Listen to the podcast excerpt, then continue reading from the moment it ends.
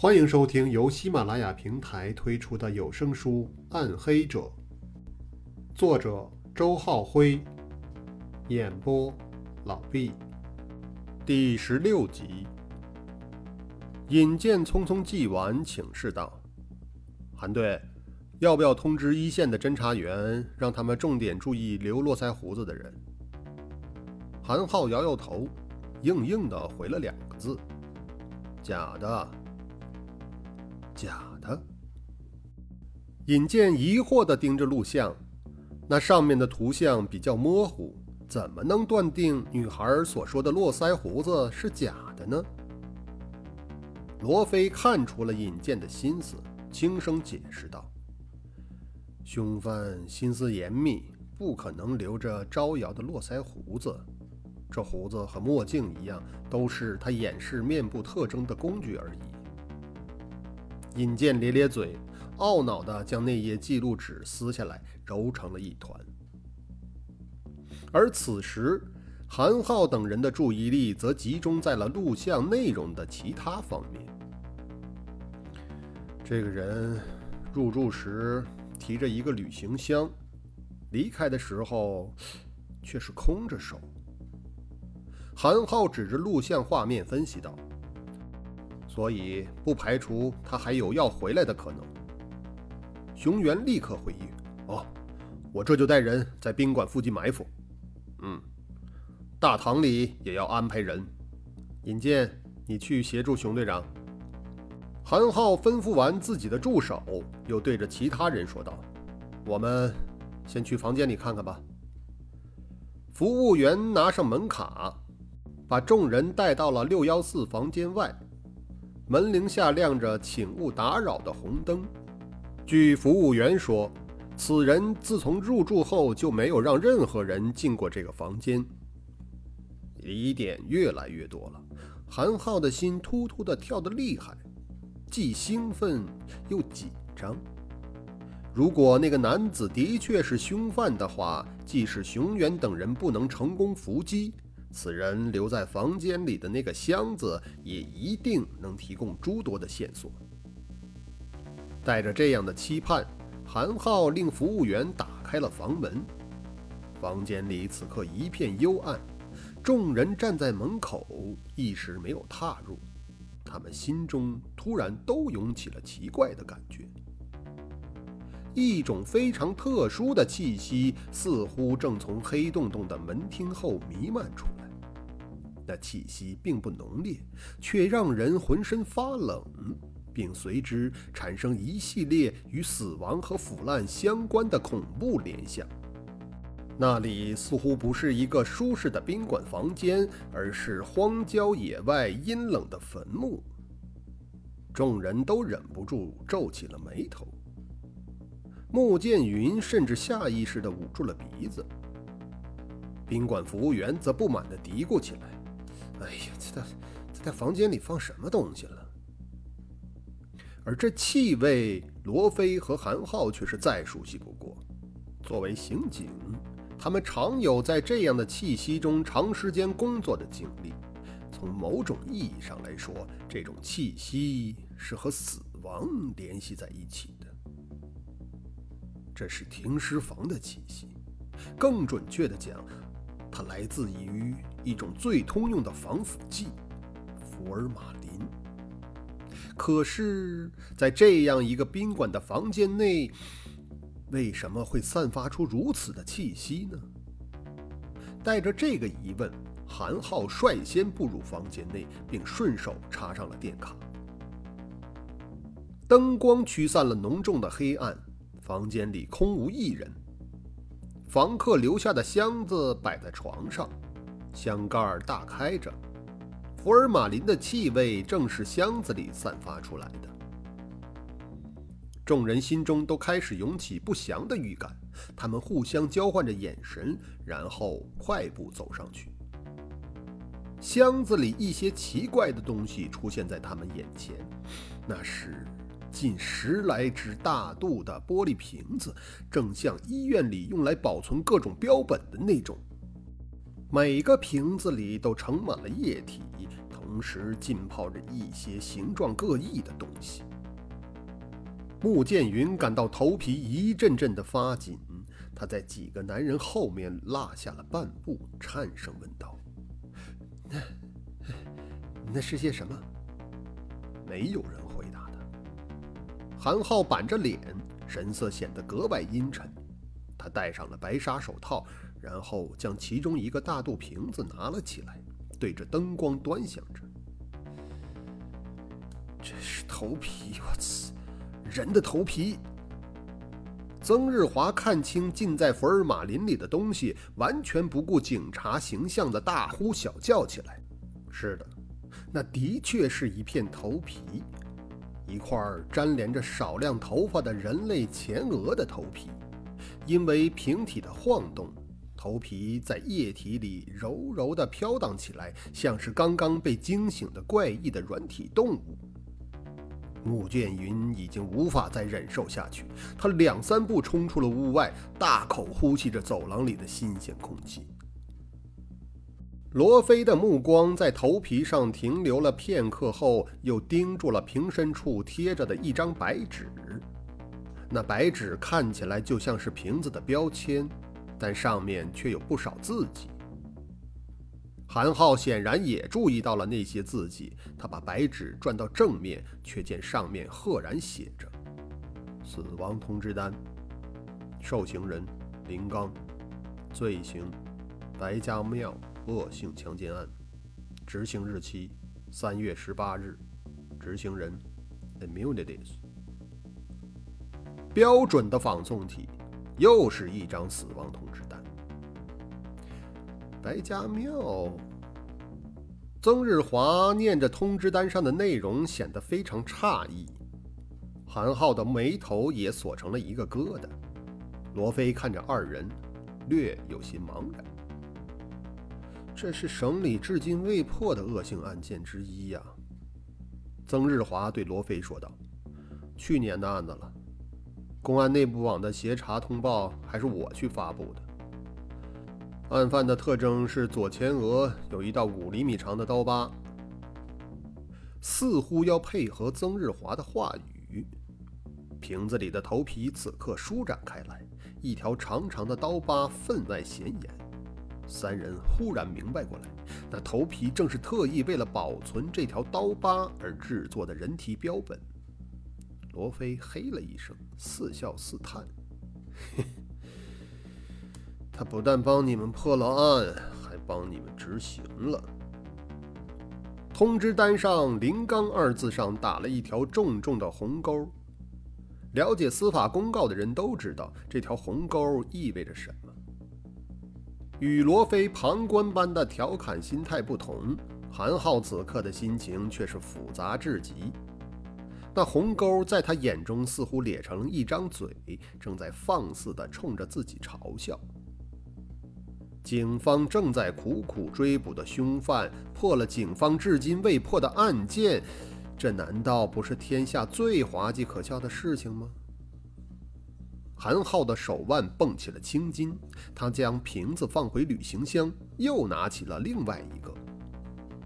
这个瓶子里浸着的却是一块胸腹处的人皮，皮上一片青灰色的蝙蝠纹身，分外醒目。瓶子外当然也贴着白纸，死亡通知单，受刑人赵二东，罪行东榆树抢劫杀人案，执行日期五月十一日，执行人 Immunities。同样的死亡通知单，同样的红勾作为已经执行的标志。韩浩当然知道东榆树抢劫杀人案，他也知道这个蝙蝠纹身，那正是赵二东的独特标志。为了寻找具有这样纹身的人，他曾经带着队员度过了无数个不眠之夜。如今，这个纹身终于出现在他的眼前，可他却不知该是悲、是怒还是喜。在一片沉默的气氛中，那些盛满了福尔马林的瓶子被一个个拿起，又一个个放下。瓶子里形态各异的手指、耳朵、鼻子等器官，带着警方苦苦追寻过的身体特征，依次展现在三人面前。与之对应的死亡通知单也都打上了红勾，直到最后一个瓶子被韩浩拿起。这瓶子里泡着的是半截舌头，瓶子外面的白纸上写着。死亡通知单，受刑人彭广福，罪行双鹿山公园袭警案，执行日期十月二十五日，执行人 Immunities。看着这张唯一尚未打红勾的死亡通知单，韩浩似乎被触到了心里的要害，脸上的肌肉不由自主地抽搐扭动起来。曾日华也是一愣。他转身，似乎想对韩浩说些什么，但是对方的表情却让他把话头又咽了回去。罗非注意到了二人的异常，他瞟了一眼曾日华，目光中带着询问的意味，后者则摇了摇头，似乎不便多言。这张纸上却没有红勾，这意味着这名叫做彭广福的犯人尚未被执行死刑。如果是这样的话，瓶子里的半截舌头又代表着什么呢？韩浩慢慢地把瓶子放回箱中，他的动作极其凝重，使得这阴暗的房间里气氛愈发压抑。竭力控制住动荡的心绪之后，他拿起手机给尹健打了电话：“把外面埋伏的人都撤掉吧，他不会回来了。”罗非在心中暗暗苦笑了一下：“是的，那家伙早已算好了，警方会找到这里，他不仅不会回来。”而且在这个房间里，除了他刻意要展示的东西之外，不会再找到任何有价值的线索了。事情的后续发展也印证了罗非的猜测。警方的勘验人员把宾馆房间仔仔细细地搜了个遍，可除了床上的那只箱子之外，再无任何收获，哪怕是一枚指纹，甚至是一根细小的头发。不过，那只箱子却给警方带来了前所未有的震动，这种震动甚至超过了案情本身。箱子里一共有十三只瓶子，每个瓶子上都贴着一张死亡通知单，十二张已经执行完毕，还有一张的执行日期则是一天之后的十月二十五日。十三张通知单牵涉到十三起恶性刑事事件，这些案件都是省厅挂牌督办而又一直未能破获的。按照通知单上的描述，其中的十二名犯罪嫌疑人已经被 Immunities 执行了死刑，能够反映他们身体特征的部件都被剥取了下来，浸泡在福尔马林中以作佐证。这十三个瓶子摆在警方面前，只能有一个解释：Immunities 侵入了警方的电子系统，根据相关资料找到了这些罪犯，并且按照自己的方式执行了刑罚。他是在帮助警方，还是在嘲笑警方，或者在用另一种方式挑战警方？警方正在全力追踪的嫌犯，以一己之力连破十多起困扰警方多年的案件，这根本就是闻所未闻的事情。充满了既可笑又可叹的戏剧情节，而在这情节中，Immunities 肆无忌惮地展示着自己可怕的力量和可恨的猖狂与嚣张。罗非等人曾怀疑过。那些通知单的真实性，相关的人体标本也不能百分之百的说明问题，但是箱子里的另外一件东西却让他们的怀疑无立锥之地。那是一块电脑上的移动硬盘，硬盘中最主要的内容便是一段剪辑过的视频。专案组所有成员共同观看了视频中的录像资料。录像的地点是个封闭、幽暗、破败的环境，因为镜头给的狭小，无法对场所给出非常准确的判断。一个矮壮男子跪在镜头中间，他的手脚被捆住，神色惶恐，左前额处的伤疤隐约可辨。片刻后，另一名男子的话外音响起：“你叫什么名字？”那声音非常怪异，显然是经过了某些特殊的处理。毫无疑问，说话者不希望被警方知道他真实的声音。录像中的矮壮男子颤巍巍地答道：“林林林刚。”镜头外的男子又问道：“去年八月三号，白家村的强奸案跟你有什么关系？”林刚怯然地低下头：“ 那、那、那就是我做的。”镜头外的男子怪异的声音听不出任何的感情。那个被你强奸的女人，她有什么特征？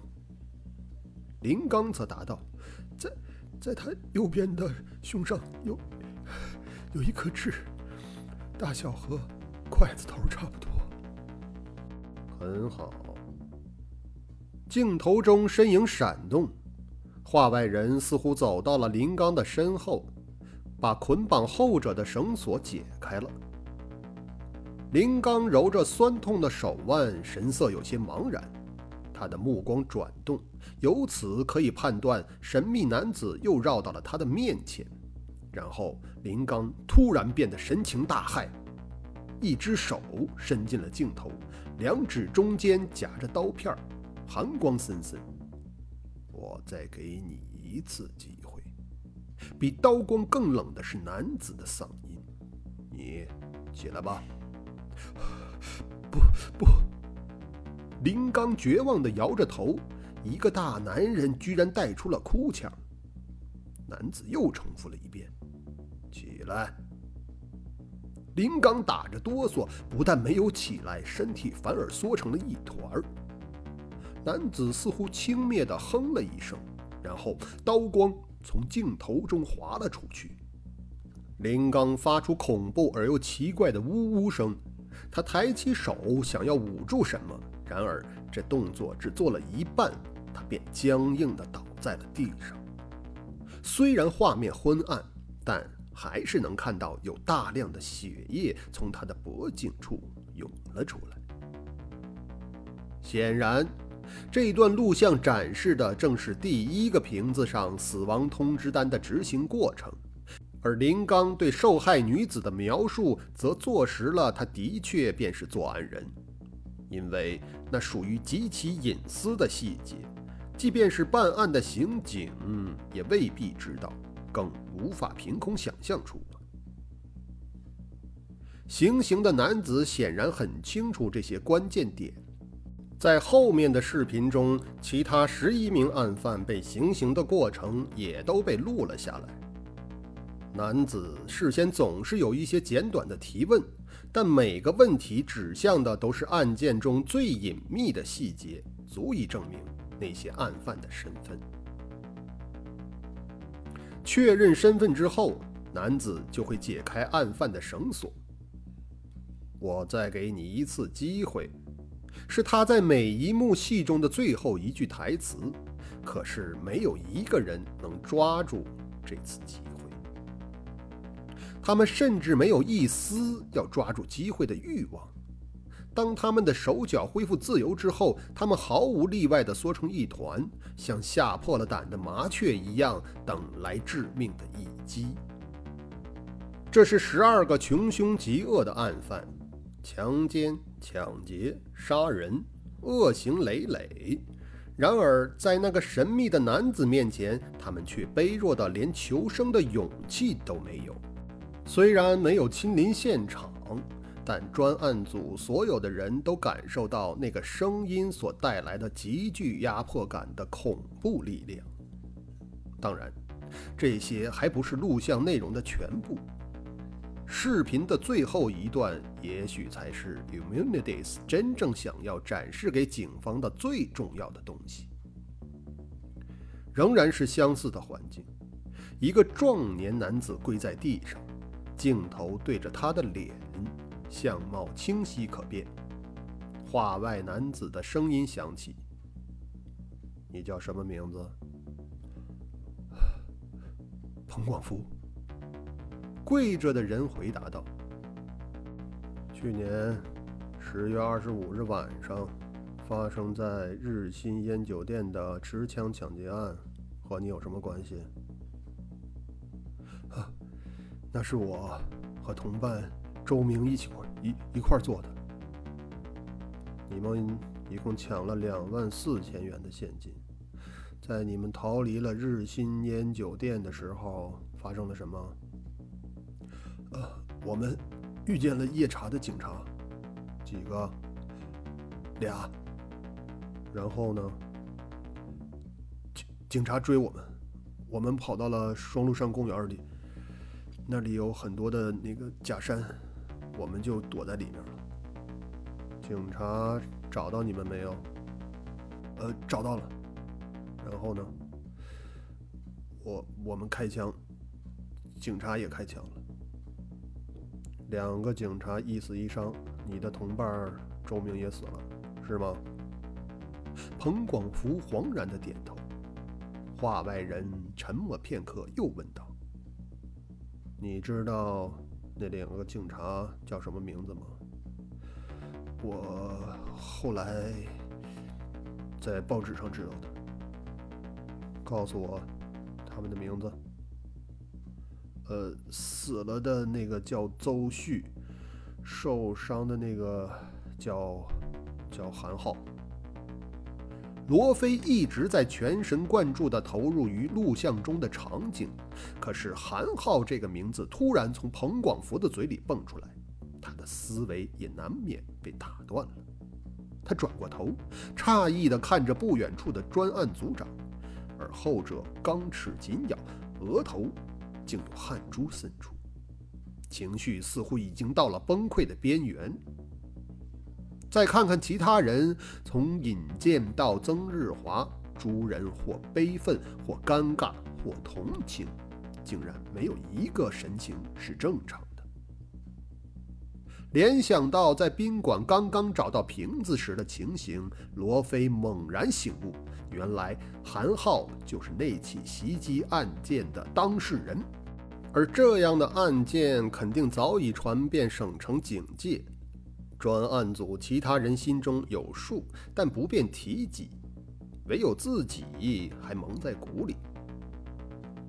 这些思绪都是转瞬间的事情。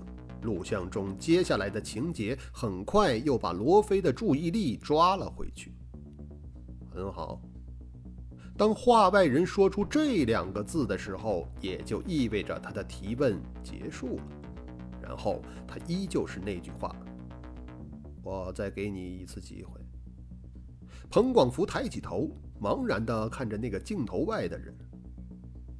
神秘人的手伸进了画面内，不过出乎众人的意料，这次手里夹着的不是寒冷的刀片，而是一个纽扣状的金属圆片。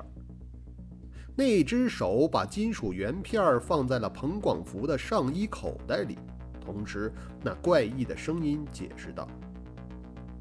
这是定位信号发射器，我会把接收装置交给警方。彭广福瞪大眼睛，即便是这样一个罪犯，此刻听到“警方”两个字，目光中竟也充满了期盼。